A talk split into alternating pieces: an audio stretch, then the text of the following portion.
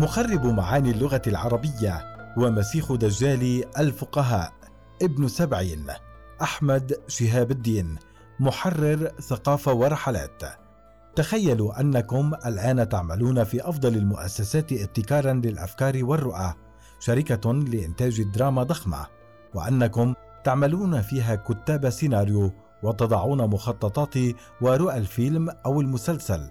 وتخيلوا أن هناك حدودا لا ينبغي تجاوزها وإن تجاوزتموها تطرد من المؤسسة وتنعدم صدقيتكم عند المؤسسات الشبيهة بل يمكن أن تعدموا بعد أن تسفهوا إلى أبد الدهر. إن تجاوزتم الخطوط الحمراء تخيلوا أن هذه المؤسسة ذات مصداقية بين قليل من المؤسسات. تربعكم على عرشها بمعنى أنكم ستسيمون الزمان ببصمتكم وتخيلوا أنكم مبدعو زمانكم ومكانكم. تخيلوا أنكم الأكثر موهبة والأشد عمقا مقارنة بكل رؤسائكم وتخيلوا أنكم بعد أن كتبتم قصصكم ووضعتم خططكم تآمر عليكم مدير الشركة ليخرجوكم منها. وكلما استبدلتموها بشركة أخرى تكرر النمط نفسه حتى باتت حياتكم مهددة بالخطر فما أنتم صانعون. أن تذهب إلى الكعبة وتحتمي بأستارها. هذا هو المكان الوحيد الذي يمكن أن تشعر فيه الشخصيات المتفردة بالأمان في زمان ابن خلدون وابن تيمية وابن عربي وابن سبعين حيث سيطر التشدد الفقهي والعقائدي نوعا ما على الحالة الفكرية والإبداعية والروحانية في العالم الإسلامي أو الشرق أوسطي الكبير. ولكن ابن سبعين 1217 1269 انتحر بعد أن طرد من بلد إلى بلد بدافع غيرة الفقهاء منه وعلى التقاليد الأخلاقية والدينية وبعد أن ضاقت عليه أرض الإسلام بما رحبت. كما روى عنه أحد رفقائه انتحر في مكة منبع الوحي الإسلامي. ابن سبعين وأنماط اللاوعي الإسلامي. لن أتحدث هنا عن فلسفة ابن سبعين ولا عن مصادر استلهاماته من الحضارات العتيقة ولا عن موقفه من الإسلام والرسالة أو عما يختلف فيه منهاجه الساعي إلى الوحدة المطلقة عن ابن بلده ومدينته مرسيه في الأندلس ابن عربي. ليس لأن تلك المواضيع قتلت بحثا وفكرا وأخذت الكثير من طاقاتنا الفكرية والروحية والعملية فأشغلتنا وألهتنا عن أمور دنيانا بل لوجود معنى خاص ومتفرد تبرزه حياة هذه الشخصية الثورية التي قد لا أجد لها نظيرا في الروحانية العربية استحدت كلماته الأنماط اللاواعية الإسلامية وقلبتها راسا على عقب وشكلها فقهاء وأشاعرة بروحهم وفلسفتهم. النمط الأول الراعي والرعية الرب والعباد الملك والشعب الرجل والنساء. النمط الثاني عقدة النبوة الرب الرسول الرسالة أو الله محمد الإسلام أو المطلق الولي الطريقة. الفقير بذاته أو الإنسان الكامل الذي لا يحتاج إلى إضافة. يلعب الصوفيون على الأنماط الأصيلة للاوعي الإسلامي التي يقيم فيها بشكل متوازن الرب الراعي والعبيد الرعيه الملك الراعي والشعوب الرعيه الرجل الزوج الفرد والنساء. ولكن ماذا يحصل إذا فسد الملك الراعي؟ هل بهذه الطريقة تكون صورة الرب الراعي الموازية فاسدة؟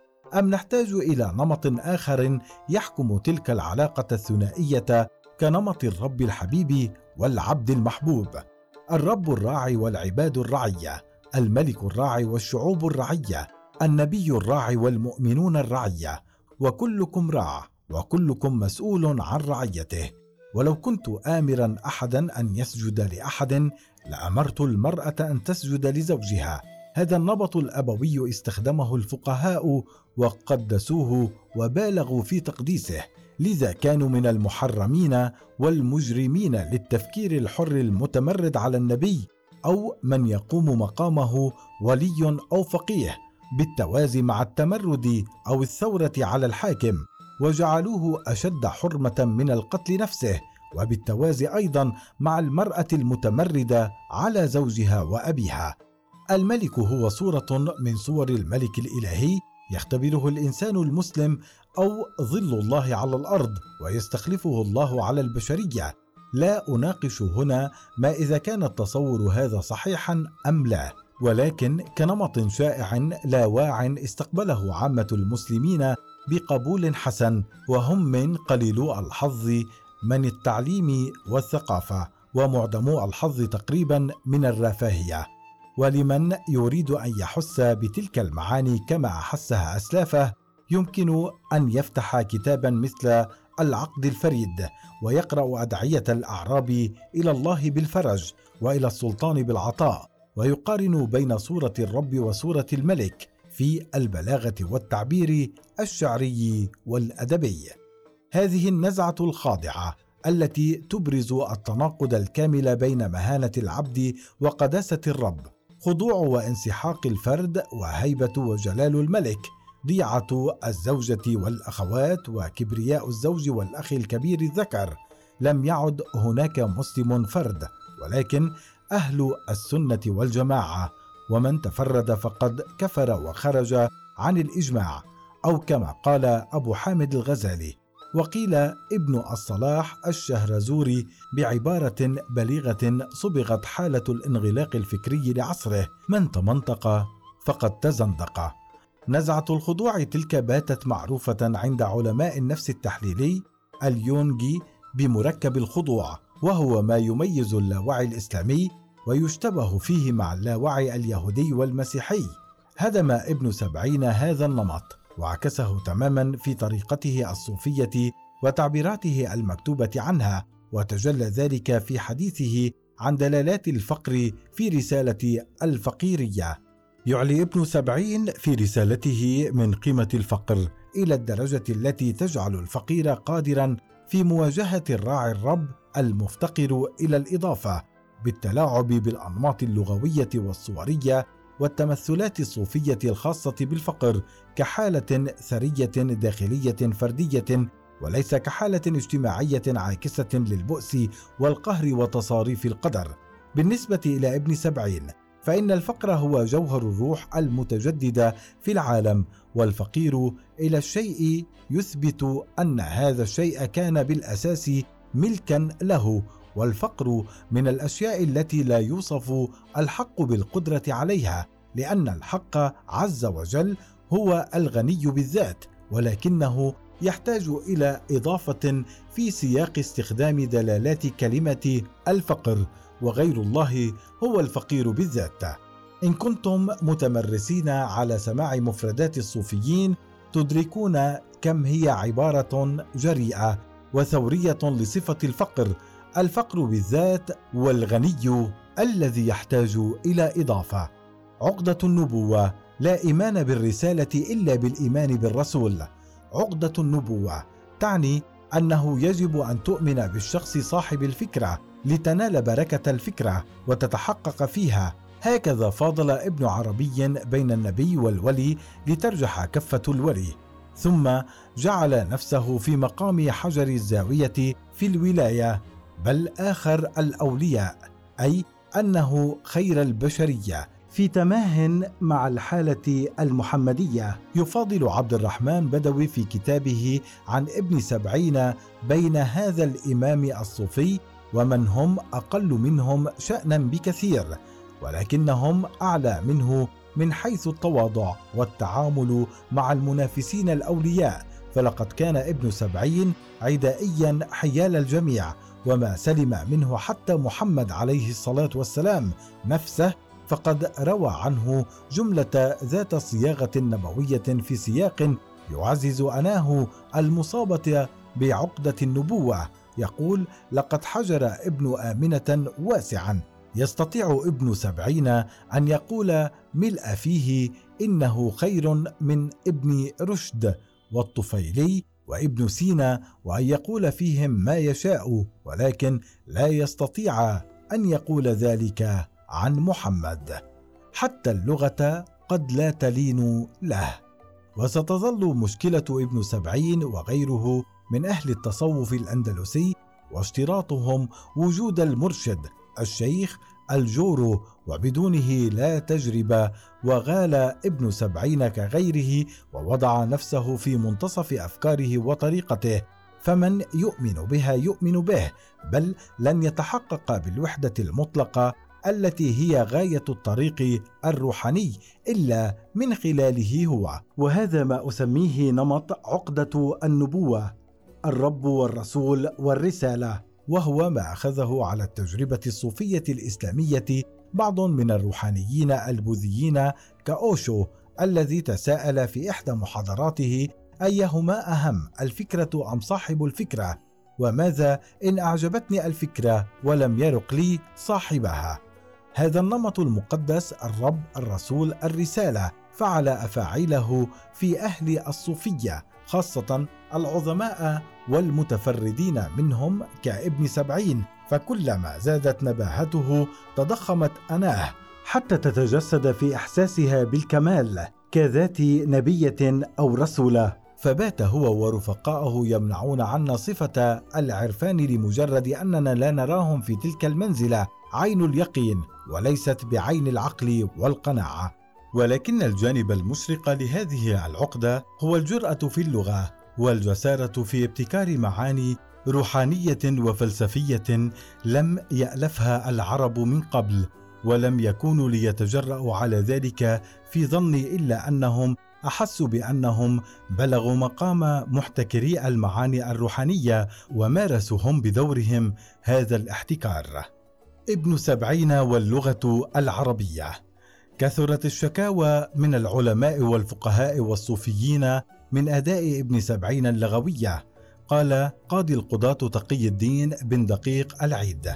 جلست مع ابن سبعين من ضحوة إلى قريب الظهر وهو يسرد كلاما تعقل مفرداته ولا تعقل مركباته. ونقرأ في كتاب عبد الرحمن بدوي كلامه مفكك. قليل الاتصال ويتسم كلامه بكثرة ما يرد فيه من ألغاز وإشارات بحروف أبجد. ولا تسميات مخصوصة في كتبه هي نوع من الرموز. نحن ننسى أحيانا أن اللغة العربية هي لغة القرآن وأنها ظلت لعقود مع الأحاديث النبوية وتعليقات الفقهاء الذين احتكروا فترة طويلة وصف العلماء. فكان من النادر أن يدور معنى روحاني خارج ما قرره فقهاء اللغة وما قرره النحات. وهذا ما واجهه الصوفيون وإن تحرر من قيود اللغة صوفي جريء ولكن نادرا ما قاوم إغواء استخدامها وتليين معانيها أحيانا للنقيض ولسياقات ما كانت المفردات تحلم به. ينفي الحلاج والنفري قيمة التحديد عن المعاني الصوفية وإلا فما معنى لغتنا أنها لغة إشارة وليست لغة عبارة؟ وذلك ليس لعمق في التجربة الروحانية للتصوف فقط ولكن لعجز لغة مثقلة بالكهنوت عن ابتكار معان تحمل قيما روحانية ثورية. لذا ليس غريبا أن أكثر كلمات فلاسفة الصوفية غموضا هي تلك التي تثور على المعاني الروحانية التي حددها الفقهاء سلفا مثل كتاب فصوص الحكم وهو أشد كتب ابن عربي استغلاقا على الفهم وأكثرها جرأة وجموحا ونثر ابن سبعين الذي تتشتت دلالته وتنهار تركيباته نحويا ودلاليا كلما اقترب من أن يقول شيئا هاما شيئا تبحث عنه في تجربته. لذا توهج التصوف في الشعر لأنه لغة إيحاء وإشارة وتسريل أي تحول إلى السريالية. في النثر لافتقاره إلى العبارة والمعنى المحدد. ابتكر كل شيخ طريقة أدعيته الخاصة وأذكاره الخاصة وعمد الفلاسفة والمتصوفون لدراسة الحروف والمعاني وفي عالم يسوده الذهن اللغوي الفلسفي والفقهي والشعري بلا أثر بالغ من العلوم الفيزيائية التطبيقية أو من الحركات العلمانية بنت المصانع وسكك الحديد. فكان جل حياة أجدادنا بين تلك الحروف والكلمات والجمل حتى باتت هي العالم نفسه فما جسد حبيبتك أو شجرة بيتك أو السماء ونجومها وسحوبها وشمسها وقمرها سوى حروف وكلمات وجملة في كتاب مقدس اسمه الكون. لذا لا تندهش إن وجدت في أدبيات ابن عربي شيئا اسطوريا كاللوح المحفوظ الذي له وجود قوي ومحسوس مقارنة بالعالم المادي الحسي. في هذا السياق دعونا نتأمل كيف مثل صوفي ابن سبعين تلك الحالة اللغوية الدينية في استخدام الجمل الدينية القرآنية والنبوية للتعبير عن أحوال داخلية روحانية. فمثلا في معنى غض البصر يقول يا هذا غض بصر إدراكك عن غير الله. لقد حاول الصوفيون إنزال الله عن عرشه في السماء إلى قلوب التواقين إلى الكمال المتخيل بالكلمة والأفعال والطقوس والحضارات والذكر وبينما ذكر ابن عربي وحدة الوجود نادى ابن سبعين بالوحدة المطلقة وتأمل وهو يتحدث عن الاحتمال الذي قد يصل إليه الإنسان المجتهد مساويا به الذات الكلية القدرة التصرف في عالم الطبيعة كله إنما وهو للنفس الإنسانية والهمم البشرية لأن النفس الإنسانية محيطة بالطبيعة وحاكمة عليها بالذات. وهذه الصفة تصرف الذات الإنسانية بالقوة في الأكوان على الجملة أخذها عليه ابن خلدون ويسمى أحيانا التصريف. إن شخصية ابن سبعين لا أراه سوى مسيخ دجال الفقهاء. تلك الصورة المرعبة التي تعكس كل ما يتصورونه شرا محدقا وشيطانا مطلقا ففي فلسفته تنمحي الحدود بين العبد والرب ويحتل كل منهما مكان الآخر والنفس الأمارة بالسوء تصبح هي الموحية بالحق والفقر غنى والغنى فقرا وتتفكك دلالات النحو وتعطي المعاني القرآنية عكسها ولو في الظاهر فأي كابوس هو أشد من هذا. لقد قلب ابن سبعين الفلسفة الفقهية السنية رأسا على عقب بعد أن حاكها في كتاباته من أكثر مصادرها أصالة وقداسة. لذا ليس عجبا أن ينال نصيبا من الذم والكفر والتضليل من أكابر عقول زمانه تأثيرا كابن تيمية وابن خلدون. ابن سبعين هو مجسد بحق لهذا التيار الصوفي الأندلسي الذي استلهم منابع الهرمزية والحضارات الشرقية القديمة وقد تباهى بها مشايخهم بعضهم على بعض متفاخرين بانتسابهم لها وعكسوا المد الإسلامي السني الذي ذهب إليهم على أسنة الرماح وحوافر الخيول فعادوا محملين برؤاهم الثورية المجسدة في حركات أشبه بالسكرات وكلمات أشبه بالشعر وأحرف تتماهى مع ما كان يقال له سحر راحوا بها إلى مصر والشام ثم إلى مكة مهبط الوحي نفسه ومحل انتحار ابن سبعين. وأترككم بين كلمات مختارة تعطينا احساسا متماسكا عن رؤيته الذي يطلب الجنة ولا يعتقد أنها سبب القرب إلى رؤية الله. فأهل النار أحسن منه بالنظر إلى همته ومن وجهة تعظيم المطلوب لا بالنظر إلى سخط الله. إيش تقول إذا قيل لك من أنت؟ إلى الله أشكو أنسي وسروري. سبحان الله سبحان الله سبحان الله. ما شاء الله كان. حسبي الله. لا شيء إلا محض الوجود. السعيد هو الذي علم أن أيام الحياة أحلام. وقتك هو من أجزاء ماهيتك فلا تعامله إلا بالخير.